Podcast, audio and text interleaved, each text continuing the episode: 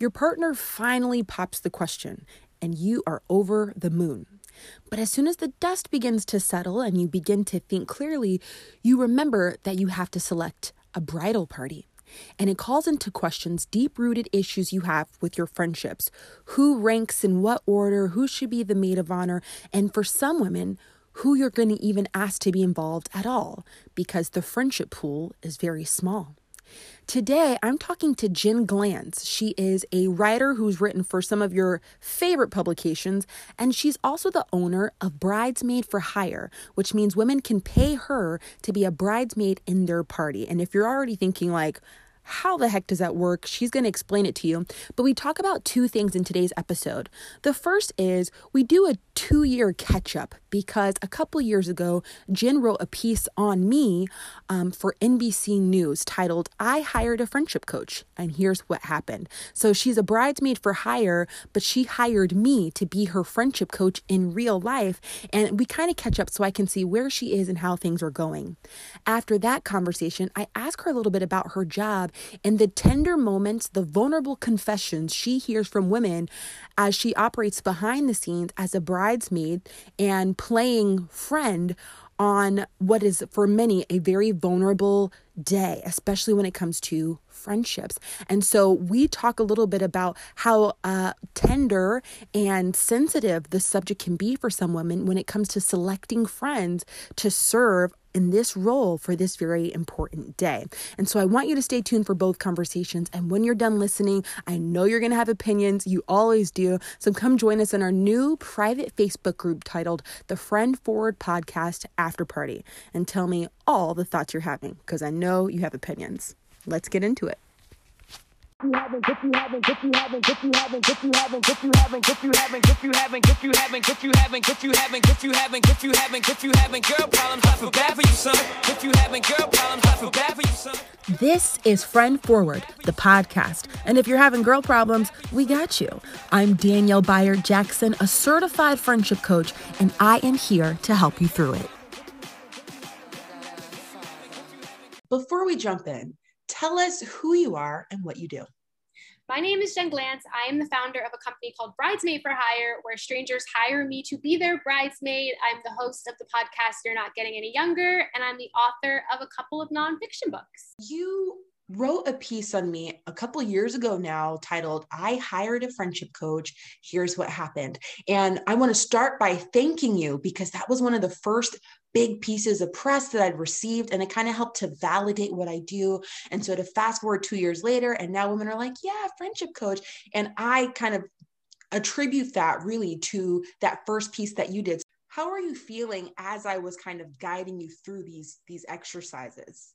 Yeah, I mean, I think one of the reasons why I even thought about that and wrote about that was because, like most people listening, I had a really bad experience where my best friend broke up with me. And it was so so heartbreaking and emotional. And I felt like at my age of being 30, whatever, that meeting a new friend would just be so hard. And I figured I didn't even know how to make friends. Most of my friends I got from college or from going out when I was really, you know, in my early 20s. So I think when I reached out to you, a big part of me was like, I have to learn these things. These are crucial things that I need in my life but also I'm a really stubborn person and I'm also really scared. So I was hesitant even when you were telling me, okay, try this, do this to actually do it. So uh, half of me knew I needed this advice, but the other half of me was really nervous about actually putting it into motion why I think I needed you and a couple challenges because I needed that push of Jen, just put yourself out there. If you get rejected, like you said, I remember you told me, like, yeah, you might get rejected, but also it's okay. Not everybody wants to be your friend, but it's okay. At least you tried, kind of thing. And I needed that advice. One of the things that I suggested to you was to um, put down the phone and to try to make conversation in public. Now, of course, this was was pre-pandemic, but we know that a lot of people, especially people who are socially awkward or socially anxious, one of our avoidant behaviors is to be in our phone. You tell me about how you approached that and what some of the outcomes were. I was nervous because usually when I am out, I try to avoid everyone. I live in New York City. That's almost what they teach you to do. So for my first couple of years of living here, you don't make eye contact, you don't talk to people. And people ask you questions in the coffee line, you ignore them. And then you hear you were giving me this advice is to just look up, to make eye contact, to say hello, to strike up conversation. So initially I felt very scared to do that, but I started very, very small. And I remember you saying that, like, just try really, really small conversations, just try to start doing this.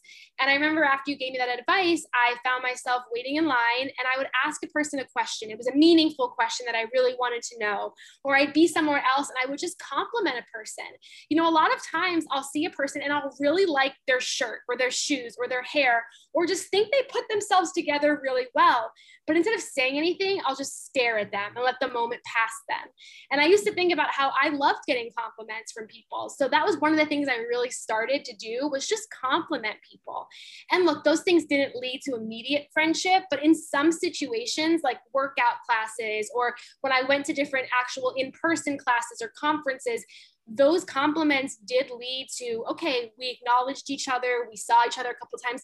It led to us being acquaintances. It also allowed me to sort of push out of my comfort zone and be able to strike up conversation with anyone which is so important when you're just out and about living your life you know, sometimes we're satisfied and pat ourselves on the back with, oh, I showed up, but did you show up when you showed up? You know, so yeah, you rolled in, but if you were in the phone or you were kind of a, a spectator or critic in the corner and then you left because you were like, well, I'm not feeling them and no one engaged with me. Well, did you give them anything interesting to work with. You know, for some of us, I've got major RBF. So I've got to work on, you know, smiling because I have to think, oh, snap, that probably looks unapproachable. And so, how much are we, you know, to your point, engaging and revealing of ourselves and really practicing curiosity? So, one of my pieces of advice to you on challenge was to start to tap into the network you already have, be that uh, friends of friends or the girl you see every now and then, but you've like dismissed her in your head as a potential friend for some reason.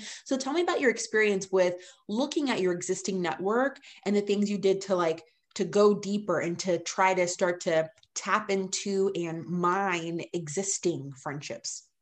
I remember when you told me that, I thought, well, this is going to be awkward. You know, I almost was like, I'd rather go to the coffee shop and talk to a stranger. But you made a really good point of just sort of look around you. Who have you met at parties that maybe you met a couple of times? Or who did you meet in that workout class that you keep seeing? Or who did you hang out with from a friend of a friend that maybe could be a friend of yours? And when I started to look at that, I realized there was a lot of people, and I never reached out to them because I thought maybe I wasn't, you know, allowed to be their friend because they were a friend of a friend, or maybe we were just yoga class acquaintances. So I had to drop the stories I was creating in my head. And I think that was holding me back was like, oh, I'm not going to reach out to this person because, and that because did not make sense. That because was not realistic. And when I dropped that, it was almost obvious of, hey, send this person a message. And I remember when I questioned you on that, like, really, I have to send this person a message? You were sort of like you can start small and start liking a photo of theirs or commenting like that's cool and then send them a message. So don't go from zero to 100 of hey i'm jen let's hang out but start just interacting with them. Start showing that you care about them and then maybe say hey it'd be great to grab coffee. And i remember when i mustered up the courage to do that the person i did it with was out of town and said yeah i would love to when i get back. And it was a genuine response. We connected and it felt great because you are so right. We're always looking for new people, but what about the people in our world that we sort of overlook? And that was really cool and really important for me to realize. Yeah, that's good. And what's really powerful about what you're you're saying is I, I love um, your observation of wait a second, what who even fed me that narrative? Oh, I would reach out to her, but we can't be friends because da da da da da. And you told that to yourself. And it's just so interesting because I wonder how often we do that about all the things. But this is the reason I can't go talk to this person. Here's the reason why I can't message that girl, even though I think she's really cool. And here's the reason why I can't do any of these things. Um, and none of it's been verified. We fed that story to ourselves, and it's totally inhibiting us from from having these really cool connection opportunities. So I really appreciate that powerful note because I think it applies to a lot of us. Yeah, and I remember when you were telling me this, I was like, but what if they don't write me back? Or what if they ignore oh, yeah. it? And I feel like I was saying that so much that you were just like, what if you just tried, you know? And also like maybe they won't write you back because people are busy. I know people reach out to me all of the time and I see the message and I forget to respond. I want to be their friend. I want to hang out with them. I just forget. So I think it's like, again, even if you don't get the response you were craving, don't take it so personal because you just never know. And I think that that was something I really had to accept because I take everything so personal was that even if you reach out and they don't write back or they write back, yeah, I'd love to eventually or whatever, don't take it like the end of the world and don't let that stop you from trying again. I remember you said that to me too is like, just keep putting yourself out there and don't take it as you know a rejection about you all of the time and that was something i really had to double check um, she might not write back at all, and that's okay. And what we have to do is start thinking, I'm a woman who reaches out to people, and that's what I do. And that way we can detach the possibilities of rejection from who we are. It's just, oh, yeah, well, that's the name of the game. I'm a woman who reaches out to people, as opposed to, well, hold on, it depends. What are you going to say? Well, what are you going to say? It depends. What are you going to say? No, I'm a woman who reaches out to people. That's what I do. Some people say yes, some people say no, but that's who I am. And I think sometimes rethinking it that way gives us the power back of this is this is what I do. I like to connect with people and I don't let anything stop me, you know? I want to print that on a tote bag. I want to print that on a t-shirt. I am like writing this down because I think that's someone I want to become. Totally. Yeah, we'll get some merch, Jen. We'll get some merch yes. for sure. Okay, so now let me ask you this. We're going in a different direction here, but I, I have to ask you this. So you are known for being a bridesmaid for hire. So I've heard about that, and I don't know if there are other women who have, but I want you to expand on that a bit because I have questions for you. So what does that service even entail? So it's it's an interesting story. About six years ago, I started this business where strangers hire me to be their bridesmaid, be their friend. So it's funny because how does someone who gets hired to be a friend need friendship advice? But it's different. I'm not my real self. They're hiring me to step in, to pretend to know them, to be their friend for the day. So I get to act a little bit. It's a lot easier. There's no rejection because they're paying you to be their friend. So I started this business six years ago, and I'm the world's first person to do it. Strangers hire me to show up at their wedding, be their bridesmaid, be their friend, their emotional support, that person who walks down the aisle for them. And it's been awesome. I've done this hundreds of times, worked with so many incredible women all over the world. Let me ask you this what are some of the reasons women hire you? Yeah. So one of the main reasons is because they don't have any close friends, which completely understand. And oftentimes that happens for so many different reasons. So it's not even something to judge. It's just it happens. They're at a point in their life where they're getting married and they want a support system. They want a person who can step in and just be there for them.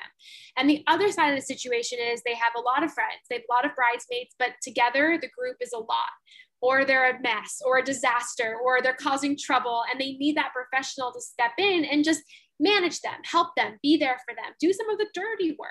So it's two different types of people people who either don't have anyone in their life or people who have a lot of people in their life, but together as a whole, that group can cause a bit of trouble. So those are sort of the two main reasons. And I find that reason number one is more popular, the people who don't really have any close friends. And those are the people I usually gravitate toward. I understand, you know, I never judge and never question. I fully get, and I really love working with them.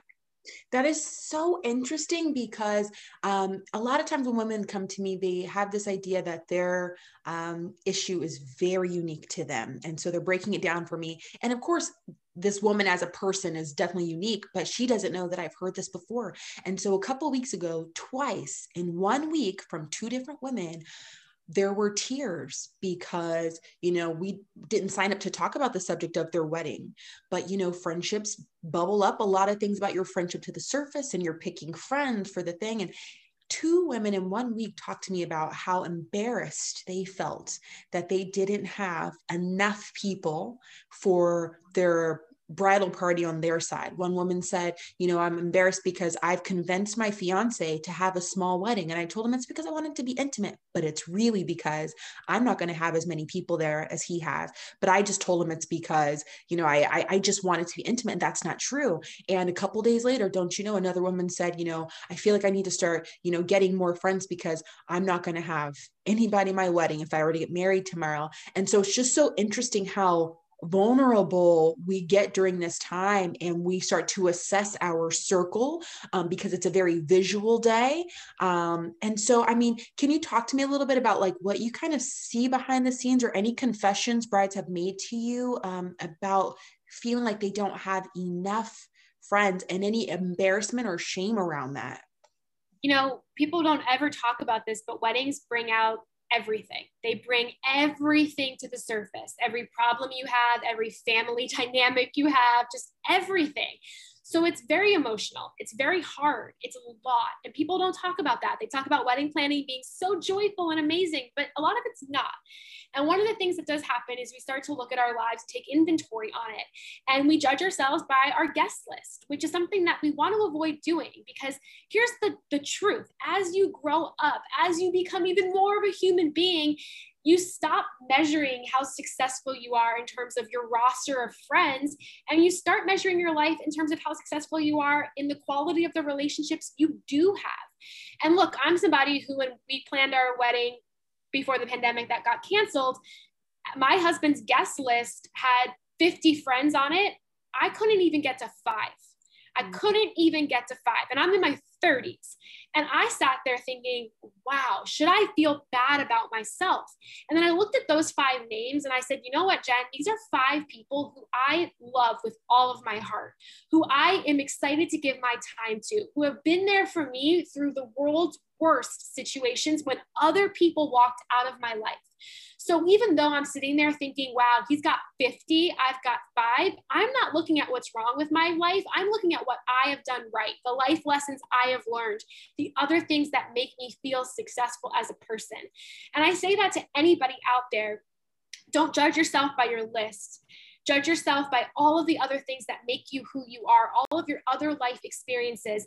And we can't compare and contrast. You know, Instagram is a lot of a lot of things. And one of the things it is, is it makes us compare our lives. So I know when I see people posting their giant bridal parties of 10 bridesmaids, I think, how did they get so many friends? But the truth is, usually after the wedding, some friendships end, or they've asked people to be a bridesmaid who aren't really their best friend. They just wanted to fill the tent. That's why people hire me. I even for friends back in the day, I was a bridesmaid for them. We were hardly friends. So you can't really compare and contrast. But I think that's my main lesson is don't judge how you are as a person and the success of you based on your guest list.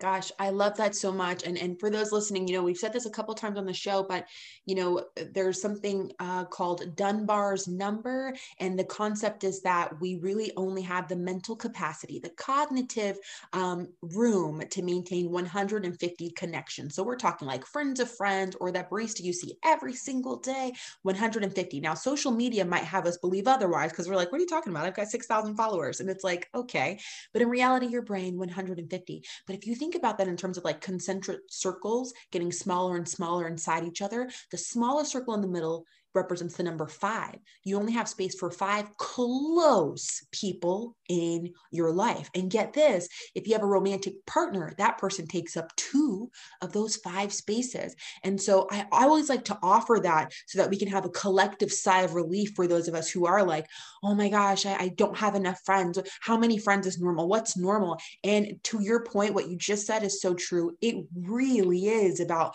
the quality. Sometimes I also am a little suspicious of people with hashtag squad goals with 15 girls on the boat because we know that they're really only close to two or three. And the others are just, you know, fun gals, but you really are only bonding with two or three. So to learn that it's really not even cognitively possible to try to maintain these deep relationships with 10 people should almost offer us all a sigh of relief of like, oh, okay. And for those of us striving to try to maintain friendships and we're tired, I'm, I'm, trying to keep in touch with everybody. Yeah, you probably are tired because you only have so much to give. So you better get clear on who are those top three, those top five, because that's all that's all the room you've got you know time for. Um, and so it's just so interesting to see research match up with some of our experiences and you saying like well i only have five. Right because that's all you really have to give. And i hope if there are women listening now between hearing your story between hearing your observations of clients you've worked with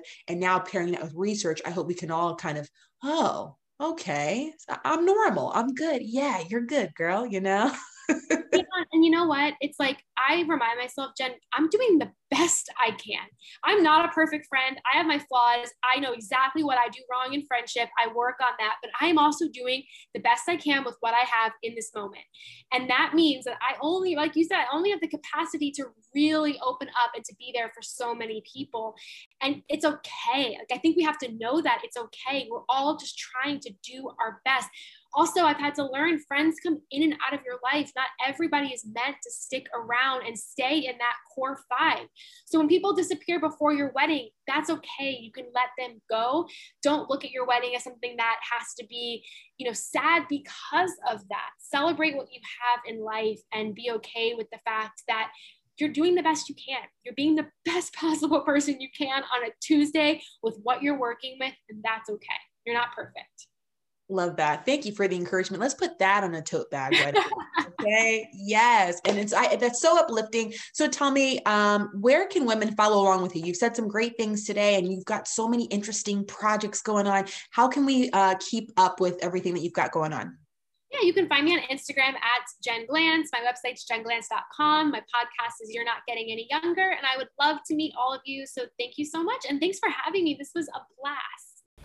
If you've been curious about what it would be like to hire a friendship coach and the impact it can have on your overall life, I want you to visit betterfemalefriendships.com to get more information. You can also follow along with us on Instagram at Friend Forward or come and follow all of our videos on TikTok at The Friendship Expert.